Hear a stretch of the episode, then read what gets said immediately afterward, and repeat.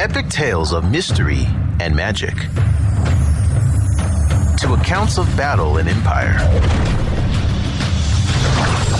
From the verses of ancient poets 关关雎鸠，在河之洲。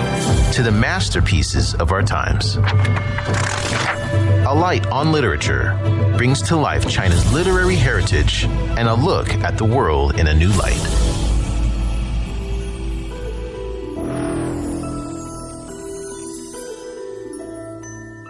In today's A Light on Literature, we continue by presenting the book Two Years in the Forbidden City by Princess Der Ling.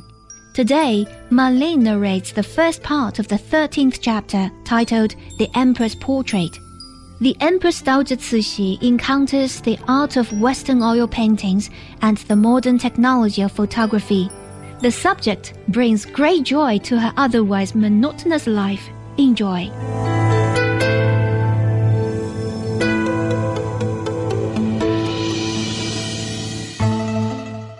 The Emperor's Portrait. The ladies then proceeded to the island in the Empress Dowager's pleasure boat, known as the Imperial Barge, previously described, and visited the temple. This temple is built on top of a small rock, in the center of which is a natural cave, and it was generally supposed that no human being had ever been inside of this cave. The Empress Dowager believed the popular superstition that this hole was the home of the king of dragons, from which the temple derives its name. After staying a little while at the temple, we returned to the palace, and the ladies said goodbye and took chairs to the palace gate, where their own chairs were waiting for them. I then went to report to Her Majesty in the usual way what had been said by the visitors, whether they had expressed themselves as being pleased with the reception they had received. Her Majesty said, I like Mrs. Evans. I think she is a very good woman. It seems to me that her manners are quite different from those of the other American ladies whom I have um, met. I like to meet people who are polite. Then, referring to the subject of the portrait, Her Majesty said, I wonder why Mrs. Conger has this idea. Now, please explain to me what painting a portrait really is. When I explained that it would be necessary for her to sit for several hours each day, she was excited and afraid she would never have the patience to see it through. She asked me what she must do during the sitting, so I explained that she would simply have to pose for the portrait, sitting in one position all the time. She said, I shall be an old woman by the time the portrait is finished. I told her that I had had my own portrait painted during my stay in Paris by the same artist Mrs. Conger had proposed should paint her own portrait, Miss Carl. She immediately told me to fetch the portrait of myself so that she could examine it and see what it was like. So I gave the order right away to a eunuch who was standing by to go to my house and bring it. Her Majesty said, I do not understand why I must sit for the portrait. Couldn't someone else do it for me? I explained to her that as it was her own portrait and not that of somebody else they wished to paint, it would be necessary for her to sit herself. She then inquired whether it would be necessary for her to wear the same dress at each sitting, also the same jewels and ornaments. I replied that it would be necessary to do so on each occasion.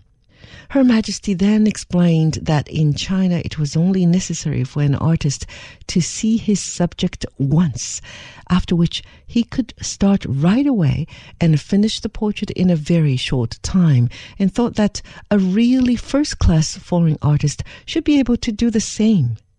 Of course, I explained the difference between foreign portrait painting and Chinese, and told her that when she had seen it, she would see the difference and understand the reason for so many sittings.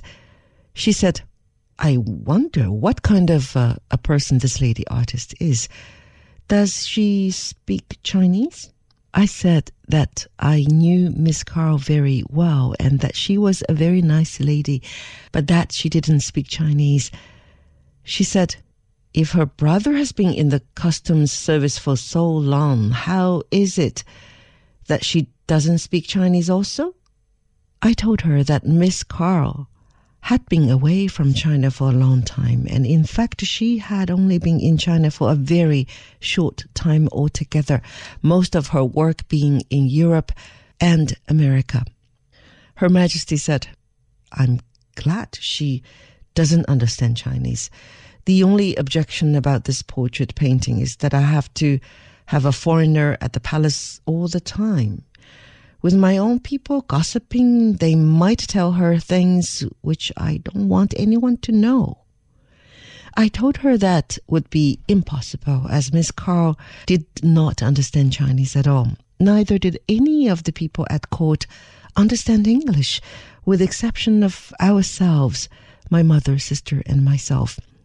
Her Majesty answered, You must not rely too much on that as after spending a short time at the court, they will soon learn to understand each other. Continuing, she said, By the way, how long will it take before this portrait is finished? I told her that it depended entirely upon how often she sat and how long each time. I didn't like to tell her exactly how long it would take, as I was afraid she might consider it too much bother. So I said that when the artist arrived, I would tell her to get along and finish the portrait as quickly as possible. Her Majesty said, I don't see how I can very well refuse Mrs. Conger's request.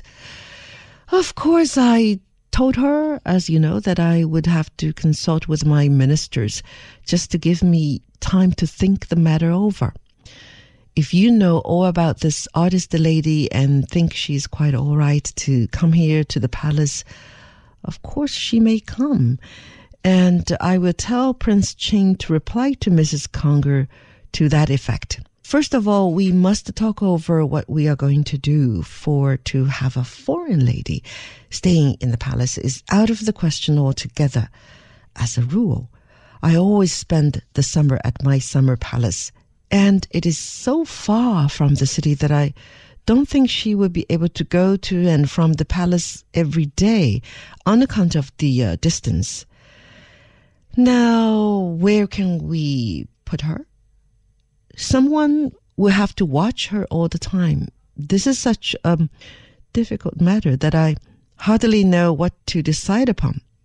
How would you like to look after her? Do you think you could manage it in such a way that no one at the palace will have a chance to talk with her during the daytime. But who is going to stay and watch her during the night? Her Majesty walked up and down the room thinking it over for quite a while. Finally, she smiled and said, I have it. We can treat her as a prisoner without her knowing it but it will all depend on your mother, your sister, and yourself to act for me in this matter. Each of you will have to play your part very carefully, and I, mine also. I will give orders to have the palace garden of Prince Chun, the Emperor Kwang Hsu's father, fixed up for Miss Carl during her stay here. This palace garden is quite close to Her Majesty's own palace, about 10 minutes' drive. It is not in the palace ground, but is quite a separate palace outside the summer palace. Continuing, Her Majesty said, Now you have to come with her every morning and return to stay with her every night. I think this is the safest way out of the difficulty but be careful with regard to all correspondence which she may either receive or send away. The only thing about it is that it will give you a lot of extra work, but you know how particular I am over things of this kind. And it will save a lot of trouble in the end. There's another thing you will have to be very careful about and that is to watch that Miss Carl has no chance to talk to the emperor. The reason why I say this is because, as you know, the emperor is of a shy disposition and might say something which would offend her. I will appoint four extra eunuchs to be in attendance during the sittings for the portrait so that they will be on hand in case anything is wanted. Her Majesty then said, I noticed that Mrs. Conger was watching you when you pulled my sleeve. I wonder what she thought of it. You needn't care anyway. Let her think anything she likes. I understood what you meant. If Mrs. Conger didn't, and that is all that is necessary. I told her that perhaps Mrs. Conger thought I wanted to advise her to refuse this request, but Her Majesty said, What does that matter? If it hadn't been that you know the artist yourself, I would not consent it in any case. It is not the painting of the portrait that I mind, but it might give rise to serious results. Ever wondered what sets China apart from the rest of the world? Do you want to know how China really works? How is China of the past different from the present? Get all the answers to your questions by visiting China Plus Audiobooks. Access a whole new world of audiobooks on our website at chinaplus.cri.cn slash podcast. Explore the philosophy, spirit, and story of the Chinese people. The next morning, I received a letter from Mrs. Conger begging me not to prejudice Her Majesty against Miss Carroll in any way. I translated this to Her Majesty, and it made her furious. She said, No one has any right to write to you in such a way. How dare she suggest that you would say anything against Miss Carroll? Didn't I tell you she was watching you when you pulled my sleeve? When you reply to that letter, tell her whatever you like, but answer in the same way she writes herself. Or better still, you write and inform her that it is not customary for any court lady to try and influence Her Majesty in this country, and that in addition, you're not so mean as to say anything against anybody. If you don't like to say that, just to say that as Miss Carl is a personal friend of yours, you certainly would never think of saying anything against her.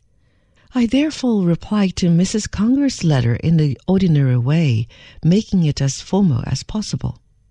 Her Majesty then talked of nothing but the portrait during the whole of that afternoon. By and by, she said, I hope that Mrs. Conger will not send a missionary lady with Miss Carl to keep her company during her stay at the palace. If she does, I will certainly refuse to sit. The next morning, the eunuch arrived with my portrait, and everyone at the court had a good look at it before I took it to show to Her Majesty.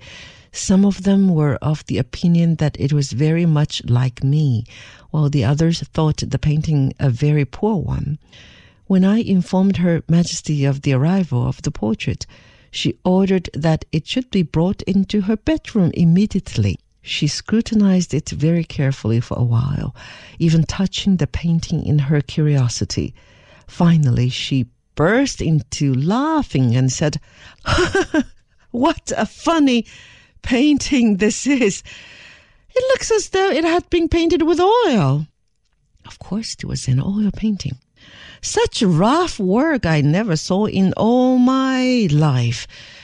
The picture itself is marvelously like you, and I do not hesitate to say that none of our Chinese painters could get the expression which appears on this picture.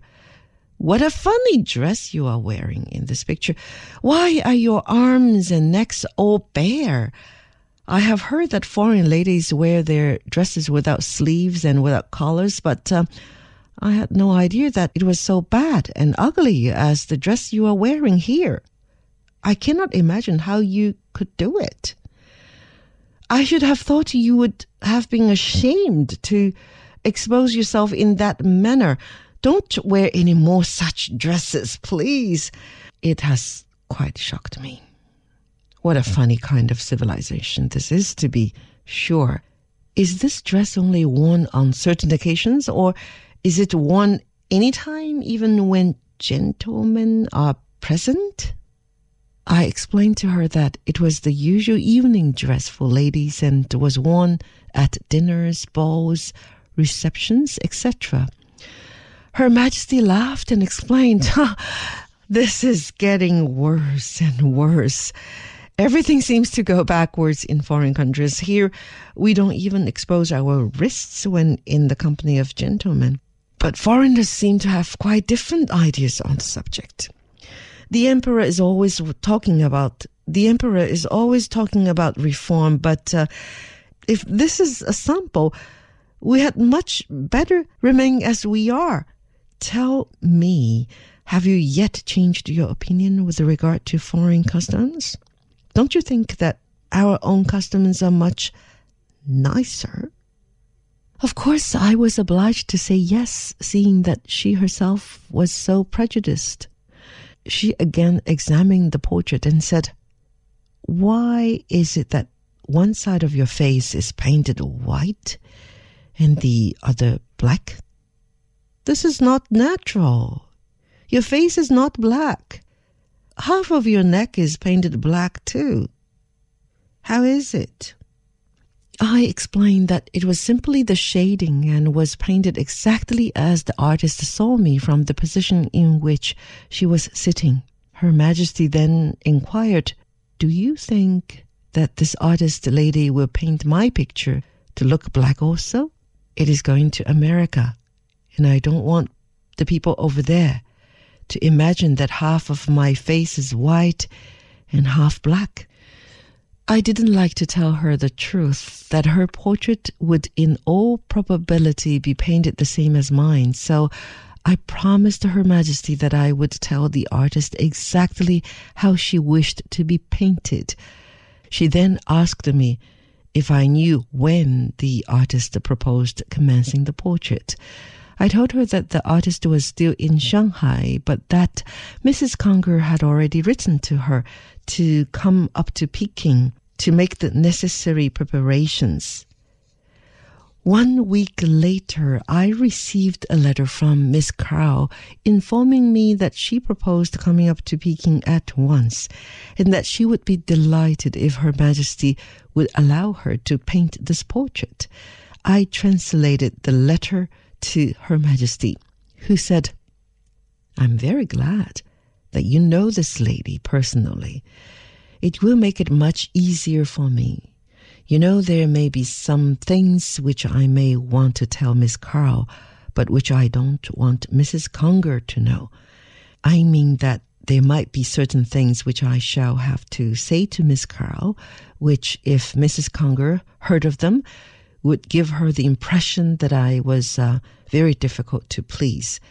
You understand what I mean. As this lady is a friend of yours, you will of course be able to tell her things in such a manner as not to offend her. And I may tell you again that if it were not that she is a personal friend of your own, I would not have her here at all, as it is quite contrary to our custom. On the third day of the second fifth moon, Prince Ching informed Her Majesty that the artist had arrived at Peking and was staying with Mrs. Conger and wished to know Her Majesty's pleasure in regard to commencing the portrait. Now I must explain that the Chinese year varies as to the number of moons it contains. For example, one year contains the ordinary 12 month or moons. The following year may contain 13 moons. Then the two years following that may contain 12 moons only, and 13 moons the next year, and so on. At the time of the proposed visit of the artist, the Chinese year contained 13 moons, there being two fifth moons in that year. When Prince Ching asked Her Majesty to name the day on which Miss Carl should commence her work, she replied, I will give her my answer tomorrow. I must first consult my book, as I don't want to start this portrait on an unlucky day. So the next day, after her usual morning audience, Her Majesty consulted this book for quite a time. Finally, she said to me, According to my book, the next lucky day will not occur for another 10 days or so, and handed me the book to look myself. Eventually, she picked out the 20th day of the second fifth moon as the most lucky day for beginning the work. Next, she had to consult the book again in order to fix on the exact hour, finally fixing on 7 o'clock in the evening. I was very much worried when she told me that, as by that time it would be quite dark. So I explained to Her Majesty as nicely as I could that it would be impossible for Miss Carl to work at that hour of the day. Her Majesty replied, Well, we have electric lights here. Surely that would be sufficient light for her. Then I had to explain that it would not be possible to get such good results by means of artificial light as if it were painted during the daylight. You see, I was anxious to get her to change the hour as I was sure that Miss Carl would refuse to paint by means of electric light. Her Majesty replied, What a bother! I can paint pictures myself in any kind of light and she ought to be able to do the same. After much discussion, it was finally settled that 10 o'clock on the morning of the 20th day of the second fifth moon should be the time for Miss Carl to commence to paint this portrait. And I can assure you that I felt very much relieved when it was all settled. When the eunuch brought in my portrait, he also brought in several photographs which I had had taken during my stay in Paris, but I decided not to show them to Her Majesty in case she should decide to have a photograph taken instead of having the portrait painted, as it would be much quicker and save her the trouble of sitting each day. However, as Her Majesty was passing on the veranda in front of my bedroom the next morning, she stepped into the room just to have a look around, and as she put it, to see whether I kept everything clean and in good order. This was the first time she had visited me in my own room, and I was naturally very much embarrassed, as she very rarely visited the rooms of her court ladies. I could not keep her standing, and I could not ask her to sit down in any of my own chairs, as it is the Chinese custom that the emperor and empress should only sit down in their own special chairs, which are usually carried by an attendant wherever they go. I therefore was on the point of giving an order for her own stool to be brought in, when Her Majesty stopped me and said that she would sit on one of the chairs in the room, and so bring me good luck. So she sat down in an easy chair. A eunuch brought in her tea, which I handed to her myself instead of letting the eunuch wait upon her. This, of course, was court etiquette, and it was also a sign of respect.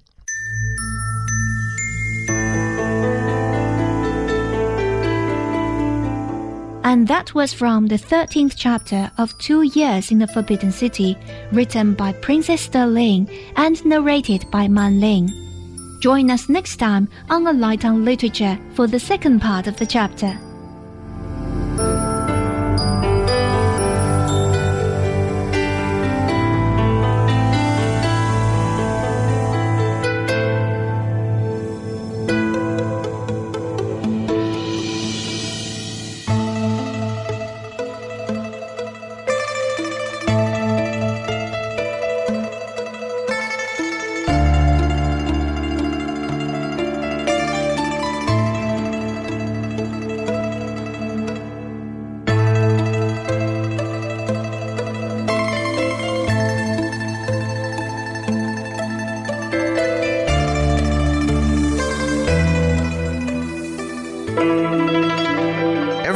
What sets China apart from the rest of the world? Do you want to know how China really works? How is China of the past different from the present? Get all the answers to your questions by visiting China Plus Audiobooks. Access a whole new world of audiobooks on our website at chinaplus.cri.cn slash podcast. Explore the philosophy, spirit, and story of the Chinese